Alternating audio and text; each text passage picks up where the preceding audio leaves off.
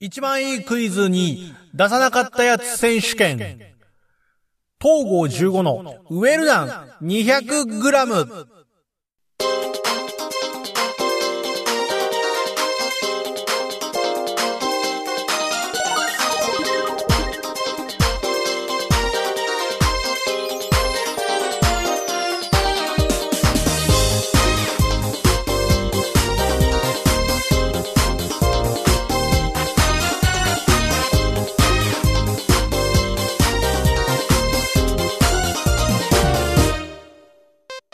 うも、東郷15です。えーっと、今ね、声のボリューム調整にちょっと四苦八苦っていうところですね。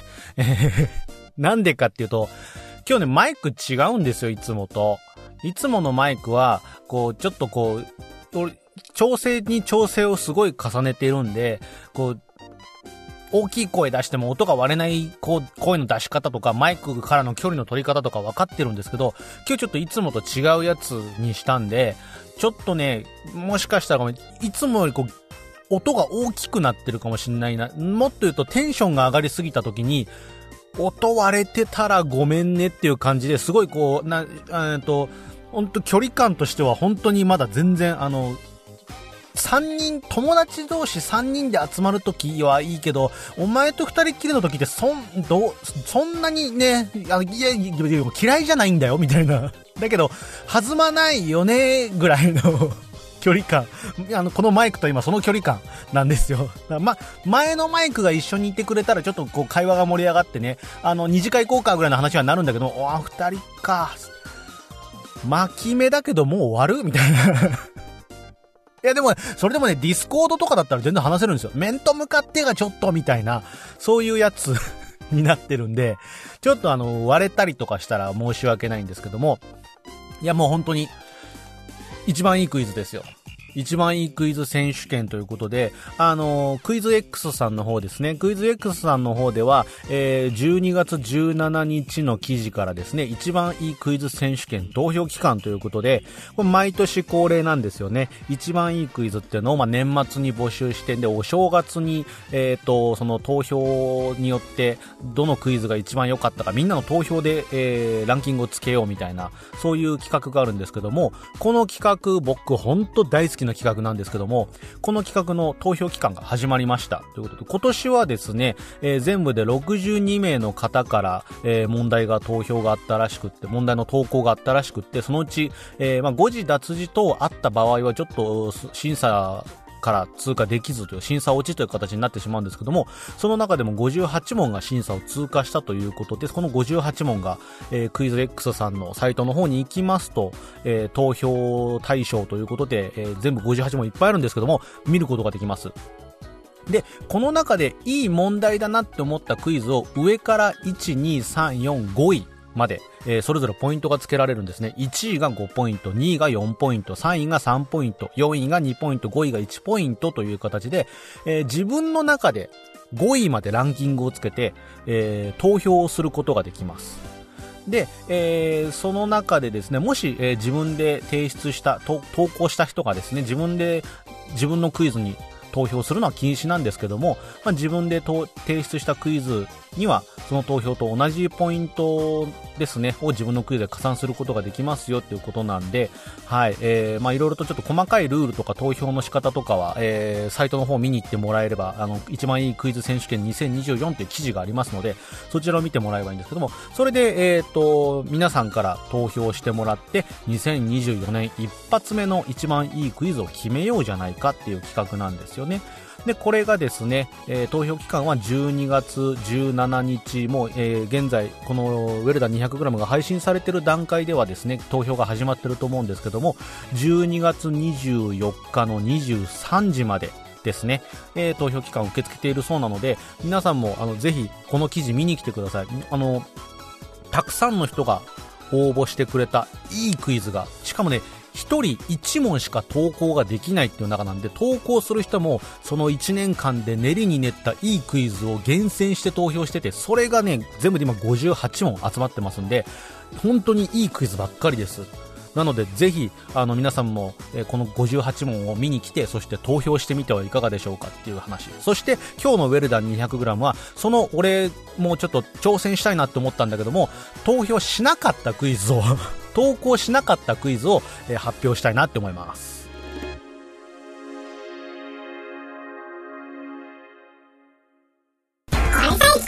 君もウェルダン 200g マニア糖を15の嫌いなものはあゼロカロリー飲料。ルダン 200g。あのー、まあ、クイズ X さんの方のね、えー、一番いいクイズ選手権に関しては、あの、厳正なる審査のもと皆さんも投票してもらえたらなって思うんですけどもね。はい。えー、そっちの方になんかこう、今俺が説明したこととかに関して不備があっちゃまずいなって思って。すっごいこう、俺の中で丁寧に丁寧に説明してたら、オープニング終わっちゃったっていうね。で、今日のウェルタ 200g 何話そうかみたいなのがすっごいふわっとしたんだけども、あのー、まあ、一番いいクイズ選手権2024に向けて、えー、統合15の方もクイズの方を投稿させてもらっています。が、まあ、あのー、この記事を見てもらえばわかる通り、58問いっぱいクイズがあるんですけども、誰がどんな問題を投票したかっていうことに関しては伏せられております。あの、問題文と答え、そして解説を見ることはできるんですけども、このクイズは誰からの投稿ですみたいなものは現状ないです。なので、本当に、えー、誰がどのクイズを投票したかみたいな、あの人のクイズだから投票してあげようみたいなことがないような、えー、割と公平な状態になってますんで、僕も投稿はしたけれども、どのクイズを投稿したかは現段階では言いません。ですので、あの、本当に皆さん、あの、忖度なしに いいなと思ったものに投票してもらえれば。で、僕も、えー、誰がどのクイズを作って送ったかとか全然わからないんで、忖度なしにいいなって思ったものを、まあ、これから一週間、あのー、ニヤニヤしながら 悩んで投稿していこうかなって思うんですけども、まあ、去年ですね、去年、えー、一番いいクイズ選手権2023っていうものがありまして、で、これも同じぐらいの時期ですね、えー、2022年の年末に投稿を受け付けますよってなって、あの、俺もまあ、もともとその前の年ですかね。前の前の年の一番いいクイズとかを見て、あ、すげえな、いいクイズがいっぱい集まってるなって思ってて、で、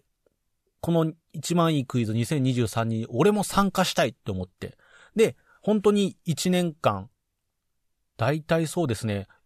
ちょうど俺が作問、クイズをやってたけど、作問はまだあんまりやったことがなかったんだけども、本当に22年、2、2年の夏前ぐらいかな、初夏ぐらいに作文を始めたんですよ。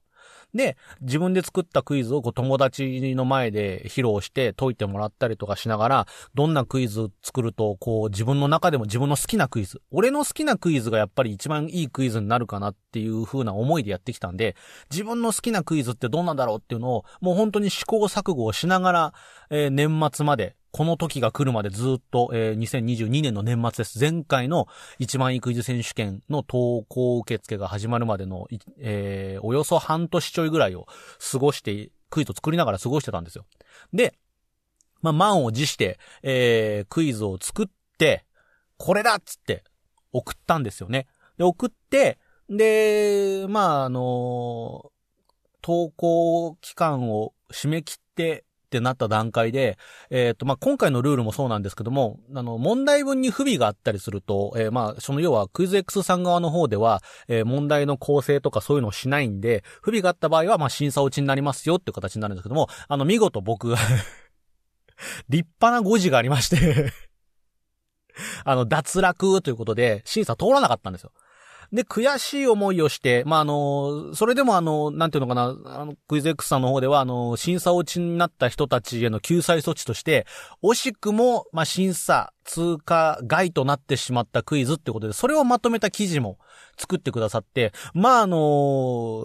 その、なんていうのかな、誤字を発生させたクイズに関しては、供養してもらうことができたんですよ。で、まあ、あの、面白いクイズを作ってくださったっていう風な、あの、お褒めの言葉もいただいたりとかして、本当に供養されたんですけども あまあでも、ほんと悔しい思いをして、来年こそはって思って過ごしてたんですよね。で、まあ、そこがあの、僕とクイズ X さんの本当に最初のつながりです。あの、投稿してっていう形で、そっから、また、あの、年が明けてから、えー、サウナクイズを投稿させてもらったりとか、あとはその、その他にも、えっ、ー、と、誰のものクイズっていうものとかを投稿させてもらったりしてるんですけども、この辺はあの、実際にクイズ X さんの方に行って、どんなクイズがあるのかなとか、それ以外にも、あの、楽しい記事がいっぱいありますので、興味がある方はそちら覗いてみてもらえればかなと。あと、東郷15が脱落してしまった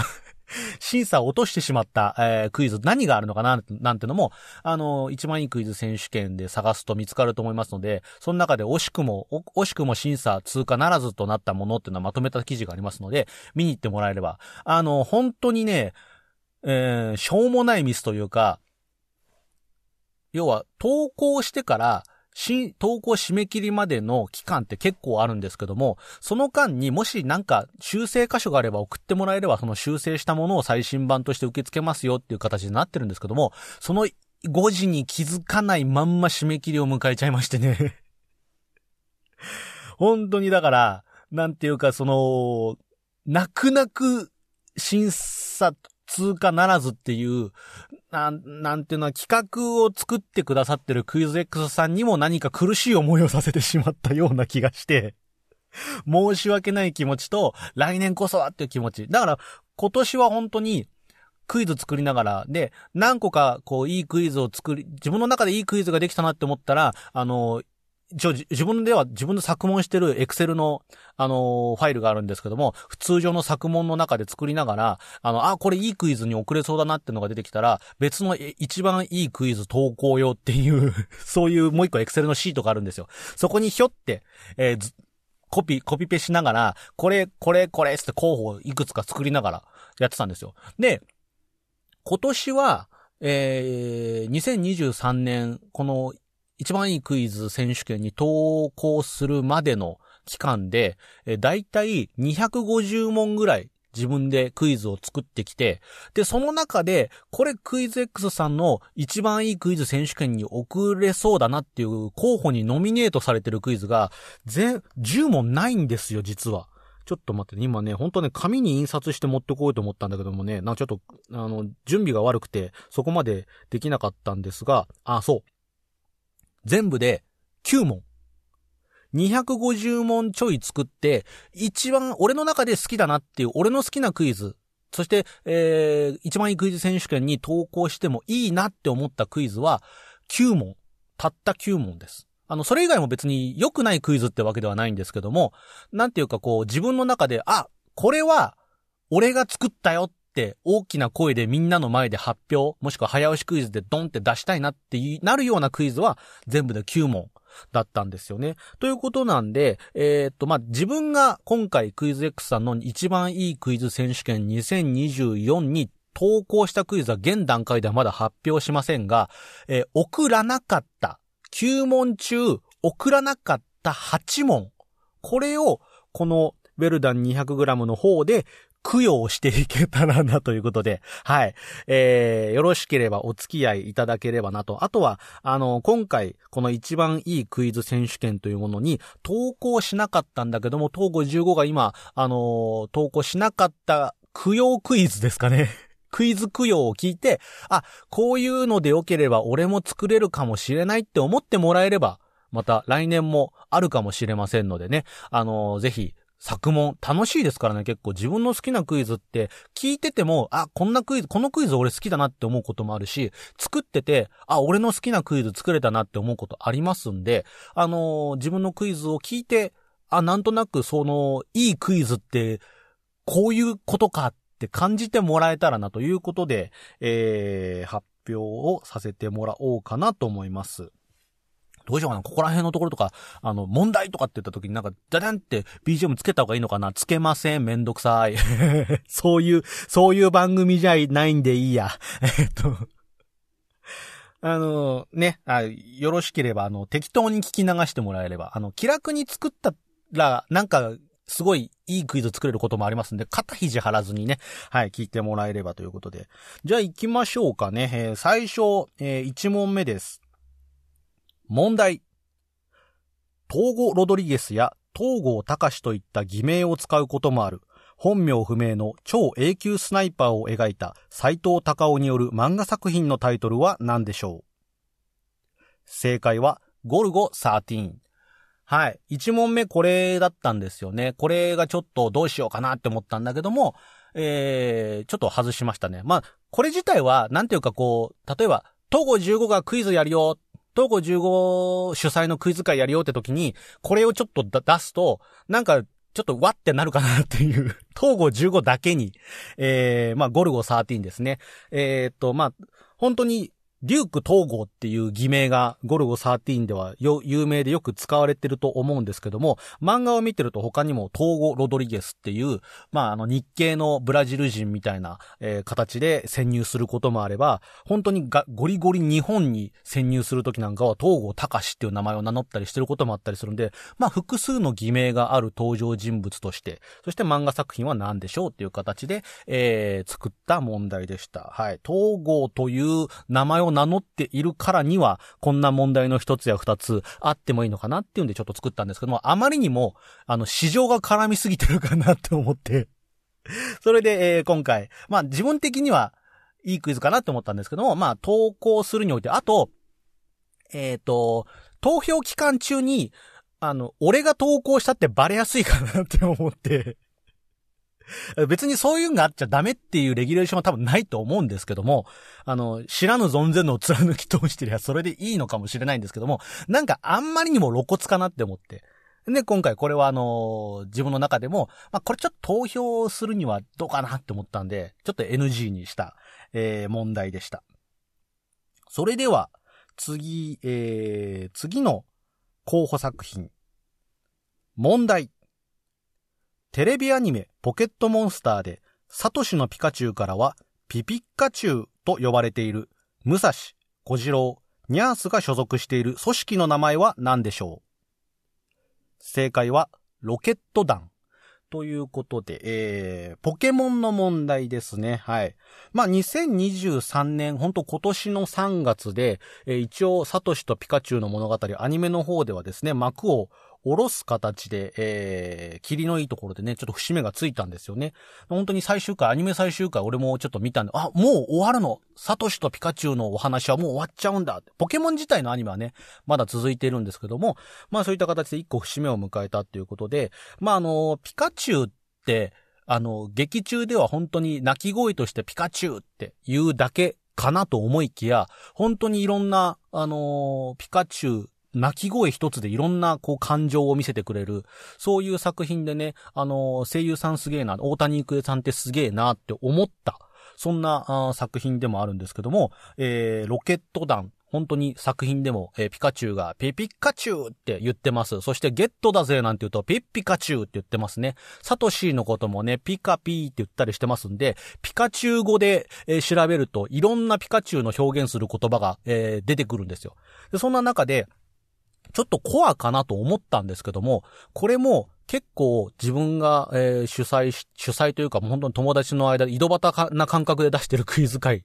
ですかね。クイズ未経験者な友達に出しても、あの、全然答えが出てきたっていうことなんで、意外と皆さんポケモンは見ているんだなって実感した。なんかポケモンすげえなっていう感じだったんですよね。なので、えー、これもちょっと、今回自分が投稿したクイズの中では、ちょっとこれと自分が出したクイズとで、ちょっとすっごい迷ったクイズの一つで、自分的にはこれ結構、あ、なんか、俺、俺の作るクイズだなっていう感じがちょっとした、そんなクイズでしたね。はい。それでは、えー、その他どんどん行ってみましょうか。その他の、えー、一番いいクイズに送らなかったクイズです。続きまして、問題。オロポに使われるオロナミン C とポカリスエットはいずれも何というメーカーから発売されているでしょう正解は大塚製薬株式会社。はい。ということで、大塚製薬ですね。はい。オロポと言いますと、えー、サウナーが愛してやまない、えー、オロナミン C とポカリスエットを配合した、えー、サウナドリンクですけどもね。はい。あの、オロポという名前はもう、昨今のサウナブームで、なかなか浸透してきたんじゃないかなって思うんですよ。だから、ちょっと前までは、オロポを問うクイズが多かったのかも、多かったとかそこそこあったのかなっていうような、えー、印象があったんですけども、まあ、そこら辺ももう一回りしてきたかなっていう感じがしたんで、逆にオロポって何と何もそうだけども、オロポを作っている、実はえー、オロナミン C もポカリセットも両方とも同じメーカーから出ているものですよということで、えー、会社を問うような、えー、クイズでしたね。その他にもね、アクリ、アクリ、アクエリアスとリアルゴールドとかね、えー、そういうのもあったりするんですけども、まあ、こういったところの製造している、販売しているメーカーの名前を問うクイズっていうのも、ちょっと面白いかなと思って作ってみましたが、はい。あの、あれなんですよね。俺がやるクイズクイズ界において、必ずと言っていいほど、1問か2問は、サウナ関係のクイズ出ます。はい。結構な高確率で、あ、あえてサウナクイズを入れたりしてるんで、あの、対策を、あのしてくる人なんかは結構いるんですけども、はい。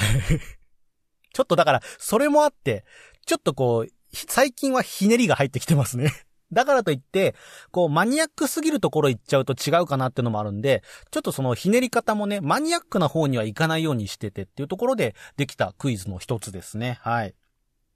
そして、えー、そして、そして次の問題です。あ、ちなみになんですけども、あの、最初に言っとくべきだったと思うんですけども、僕の中でいいクイズを作るときに想定してるのは、早押しクイズの問題として想定してます。もちろんボードクイズとかね、その他のクイズも楽しいクイズありますし、クイズ X さんの方の一番いいクイズに投稿されてるクイズは別に早押しクイズを前提としてるものではないので、その他、あの、早押しではなくて、ボードとか、もしくはちょっとひらめき系のとかっていう形で、いろんな形でクイズを投稿されてるんで、そこは本当にそれぞれのやり方があるかなと思うんですけども、僕はあの、好きなクイズがやっぱ早押しクイズなんで、早押しクイズを想定して問題を作っています。はい。えー、ということで、次の投稿しなかったやつ。惜しくも投稿しなかったクイズですけども、次の問題いきます。問題。モールス信号では、ツーツートンツーツーと表し、いろは順では、さの前、五十音順では、いの前にある日本語の音節の一つは何でしょう？正解は、あ。はい。ということで、えー、っとね、これもなんか、あ、できたなっていう感じ。あの、大体これをクイズの、こう、クイズ会やるよって時に、一発目に出すんですよ。あのー、モールス信号でっていう時点で結構、あ、わかんねえやってなるんですけども、よく聞いたら、本当に単純なことを聞いてる問題っていうのを滑り込ませるのが結構好きで、で、1問目で、うわ、なんかすげえ今回のクイズ難しいのかなって思わせておいて、まあ、いろは順で、あの、ちょっと、んって思うところはあるんですけども、最終的に50音順で、いの前って言われたら、あ、あ、あ、あ、あ、あ、みたいな 感じになるようなクイズで、1問目なんであですみたいなとか、1問目なんで1ですとかっていうような答えになるクイズを作るのが結構好きで、スッて滑り込ませるのにいいかなって思って、はい。えー、まあ、いろは順で言うとね、まあ、朝き、夢見しの、えー、さの前ですよね。で、あいう順で言うと、まあ、あいうえおなので、いの前という形になるんですけども、はい。よく聞けば、実はわかるっていう。最後の最後まで、こう、聞き耳をしっかり立てておくと、ポーンとボタンが押せるようになる。そんなクイズとして作ってみました。えー、では、次の問題ですね。次の問題。問題。その名前はテレビシリーズの放送が終了してから12年後に付けられた特撮シリーズ帰ってきたウルトラマンに登場する主人公、ゴー秀樹が変身するウルトラマンの名前はウルトラマン何でしょう正解は、ウルトラマンジャック。ということで、えー、っとですね、2023年に主人公を演じたダン・ジローさんが亡くなられたっていうことで、これ作ったクイズなんですけども、あの、僕、ウルトラマンシリーズがすごい好きなんですよね。子供の頃からもう、ウルトラマン見せておけば、あの、機嫌機嫌のいい子供だったんで、で、家にソフビもありましたしね、怪獣のソフビとかも。でもね、やっぱウルトラマンのソフビが多かったかな。怪獣はね、あの、ウルトラマンがいるでしょつって買ってもらえなかったんで、まあ、ウルトラマンと、なんか別の、こう、おもちゃじゃないやつ あの、ガチャガチャのカプセルとかね。そういうのとかと戦わせたりとかしてた子供なんで、想像、想像力でこう、頑張ってた子供なんですけどもね。あの、ウルトラマンとあとはもうほんと巨大、巨大な敵の要塞としてあの、二段ベッドの足の部分。こう、そ、あと俺の想像力で何とでもなる、なんとでもなるんで別に で。そういうの戦わせたりとかして遊んでたんですけども、あの、だから俺の中ではウルトラマンって、例えばウルトラマンの名前ぐらいは常識、世の中の常識だと思っていたりしたんですよね。で、ふとある時に、えっ、ー、とね、えっ、ー、と、サブ、サブスクかな？サブスクで、ウルトラマンの、こう、アルバムが入ってるんですよね。で、その中に、こう、ウルトラマンの曲の中に、こう、ウルトラマンがビームを光線を出す音があるんだよ。ピーっていう光線を出す音とかがあって、で、そこに他にも怪獣の声とかが入ってて、で、聞いてる時に俺は当たり前だから、ああ、俺、あれは怪獣の声だな、鳴き声だなとか、これウルトラマンのあの、光線打ってる時の音だなってわかるんだけども、あの、びっくりしたのが、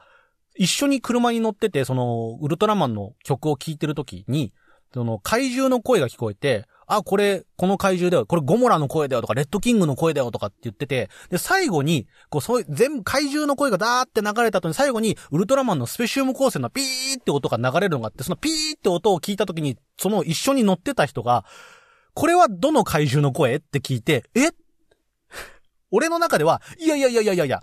これは光線の音に決まってんじゃんっていう風に思ったんだけど、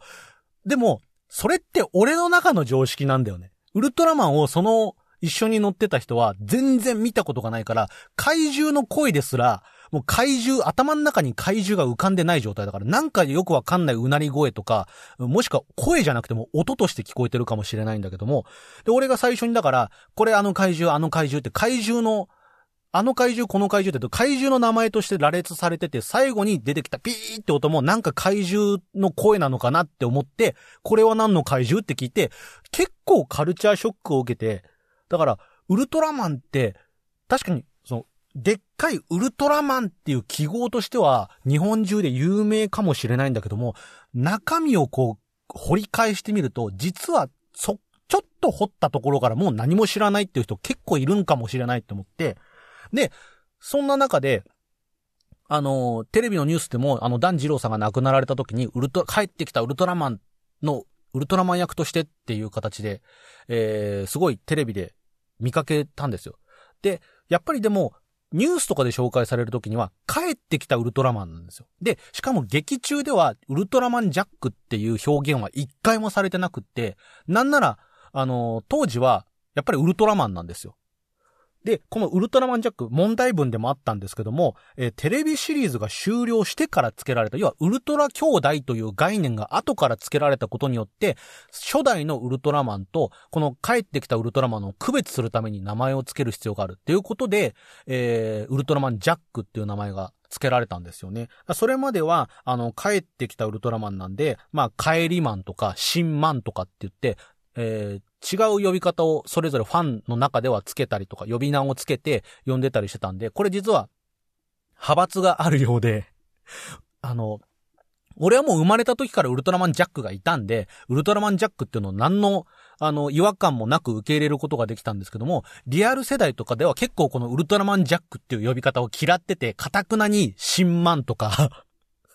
帰りマンとかっていう風に言い分けてる人もいたりするみたいな感じで、まあでもそういう形で、こう、そういう歴史なんかももともと知ってる状態で受け入れてたんで、こう、ウルトラマンジャックだよねって当たり前に思ってたけども、他のはウルトラセブン、ウルトラマンエース、ウルトラマン太郎ってもう番組タイトルになってるけど、ウルトラマンジャックはそうだタイトルになってねって思って、これって実は認知度どうなんだろうって思って自分の、こう、クイズ、やるときにクイズ会で出してみた。クイズですね。そしたら、あの、やっぱり、知らない人は全然知らなかったんだけど、子供がいて、子供が今ちょうどウルトラマンにハマってて、ウルトラサブスク入って見せてんだよって時に、ウルトラマンジャックって知ってるっていう人もいたんで、これちょっと、あそうじゃなきゃ知らなかったって言われるような問題の一つでもあって、ちょっと自分の中で印象深いクイズだったんで、ちょっとどうだろうと思って候補の一つとして上がってました。はい。では、続きましてですね、次のクイズ。はい。いきます。問題。10回クイズでおなじみの、小野の小町と10回言わせてから、では、一番最初の検討士は誰でしょう？小野の妹子、ブー、それは遣隋使でした。という流れがありますが、では、誰と答えたらこの10回クイズに正解できたでしょう？正解は、犬神の三たすきという ちょっと、ちょっと変化球も変化つけすぎなやつですね作って、さすがにちょっと ちょっと変化つけすぎかなって思って、これ送るのやめたんですけども、まあ、よくある10回クイズですね。あのー、本当に、俺は子供の頃からひねくれてたんで、子供の頃に一回この10回クイズやられて、本当に10回クイズっていう概念もない時に、それを、これをやられて、すっごいこう、悔しい思いした。あの、そう、あ、こういうのって普通悔しいとかじゃないじゃん あの、違いますよつって、わー、なんだよみたいな、で、ね、膝、膝、ピザ、ピザ、ピザ、ピザ、みたいなのが、あ、あ、あれ言うのじゃん。あれを、あの、子供の頃に俺はガチクイズとして受け取って、で、ガチで悔しがって、しかも答えを教えてくれないっていうで、じゃあ何？っつったら、知らないっつって、そのまま終わっちゃったりとかして、それを、あのー、こういうひねくれボーイは 根に持つから、すっごい。もう、その後すぐに、こう調べて、いや、犬神の三たすきって言うんだ、つって。で、友達に、こう、出された時に、こう、もう分かってるから、小野の小町って言った後に、じゃあって言われた時に、普通に犬神の三たすきって言った時に、友達がポカーンってする感じ。誰それ？つって。いや、遣隋使だけど？つって。ええ。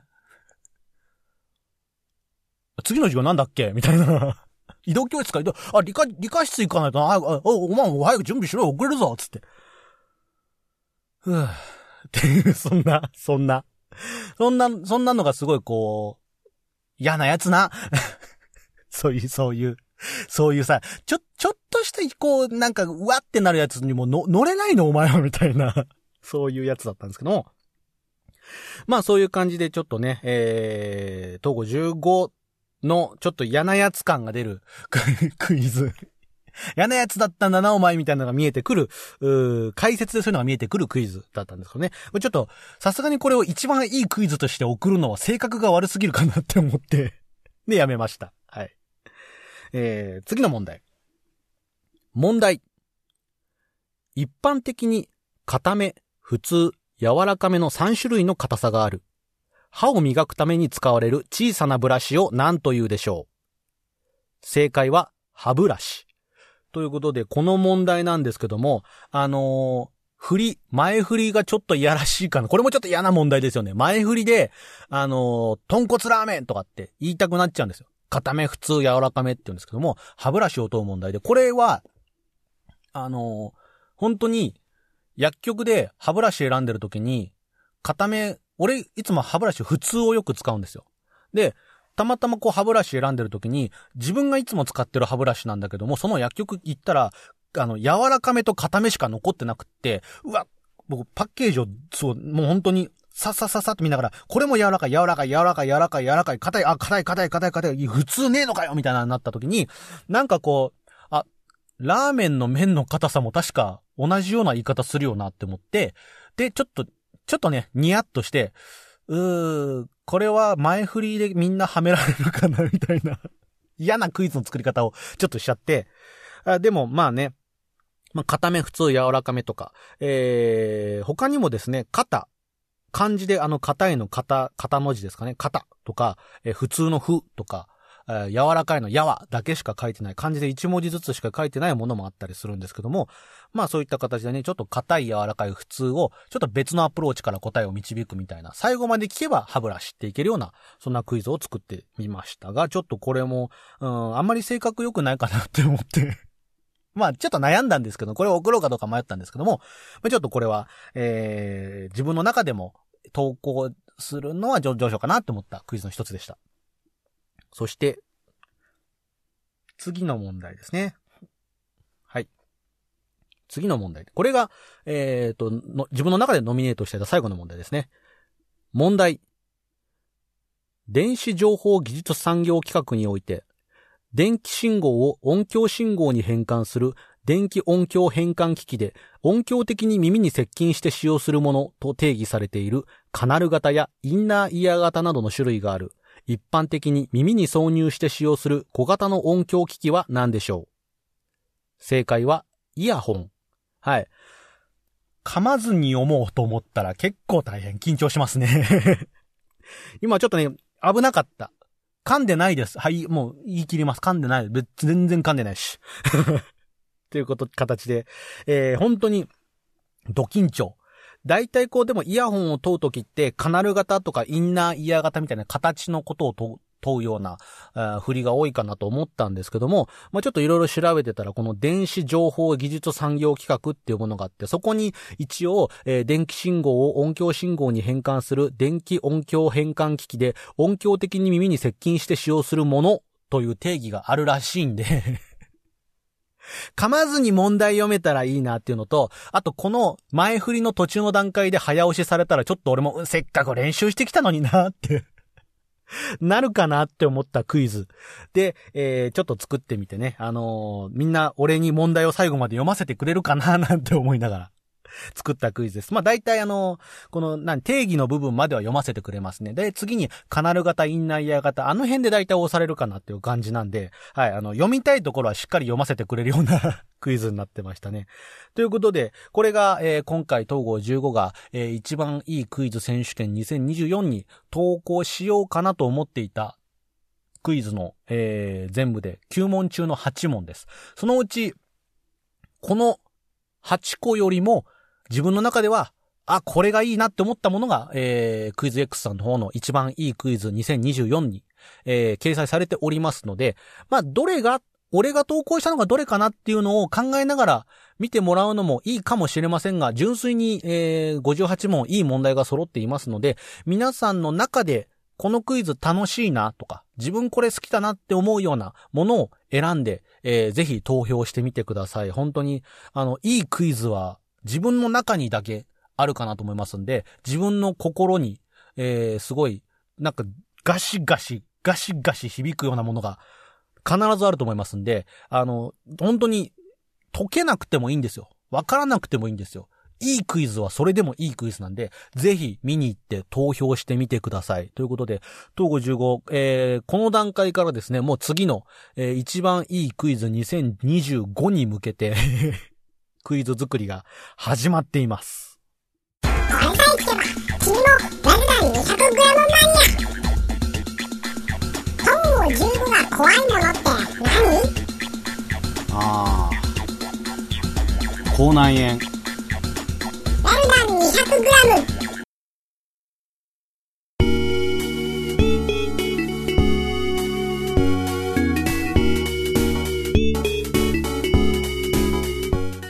はい、どうも。ということで、エンディングでございます。はい、えーいやー、あのね、本当にいいクイズが揃ってます。自分が投稿していて、もちろん自分の投稿したクイズが、えー、たくさんのポイントをもらえると嬉しいなっていうのはあるんですけども、それでもですね、やっぱり選ばれなかったとしても、いいろんなクイズ、いろんな人が作った、要は58人が作った58個のいいクイズが見れるっていうだけでも、まあなかなかこう、感慨深いものがあるなと、そして、えー、自分もこんなクイズ作ってみたいなとか、あ、そういうクイズの作り方があるんだっていうような新しい学びがあったりもしますんでね、これをきっかけに、えっ、ー、と、クイズを作ってみようなんていう風に思う人もいたら嬉しいなと。で、そんな風に思って作ったクイズ、えー、ぜひ見てみたいなって思うので、あの、興味持った人はですね、えー、次回以降の開催が、まあ、あると思いますので、その時に投票してもらえたら、もしかしたら俺もそのクイズをいいクイズだなって思って投票するかもしれませんのでね。はい。ぜひぜひ、えー、皆さん、本当にいろんなクイズ、いいクイズ送ってますんで、見に行ってみてください。ということで、今週ちょっとあの、本編でめちゃめちゃ喋ったんで、珍しくエンディング短めに行こうかなって思うんですけども、あの、もう年末迫ってますからね、年末、えっ、ー、と、多分、今回の、えー、配信日、そして次の配信日は、あの、M1 グランプリが、もう誰が優勝したか決まった後ですよ。なので、多分次回分は、お休みにならなければ M1 グランプリすごかったなっていう興奮してる東郷15の話が聞けるんじゃないかなと。で、そのまま年末に突入して、えー、年末今年はちょっとね、コミケに行こうかななんて思ってますんで、はい、あのー、ほんと久しぶり。10、12、3年ぶりぐらいにコミケに行くことになるんですけども、はい、えー、まあ、コミケにもですね、クイズ本を出展してるサークルさんなんてあったりしますんで、まあ、あのー、本当に、それこそ、俺最後に行ったコミケって、競技クイズとか全然やってなかった頃なんですよ。だけど、クイズ本買ってるんですよ、俺 あのね、そう、えっ、ー、と、某クイズ番組の問題をまとめたクイズ本とか問題文をまとめて、それをあの、一覧、一年間分のこの問題文をまとめて、こう、発売、販売してるやつとか、分析してるやつとか、あとはその他、あの、本当にサークルさんが出してる自作の問題集とかを集めてるのとかあって、あの、買ってるんですよね 俺の本棚行くとあるんですよ、それがだから。で、俺、この時まだ競技クイズやってねえしっていう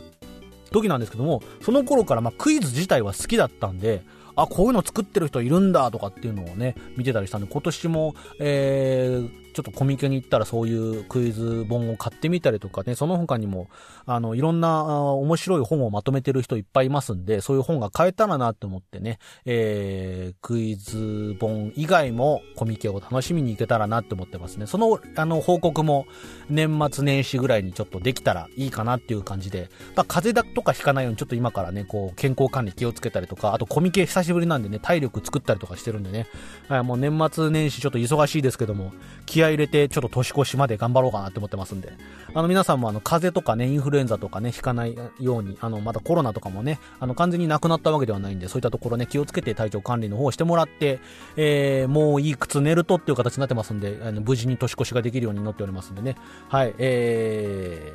ー、そんな感じ。そんな感じ。今日の、今日だから俺のクイズえっ、ー、と、一番いいクイズに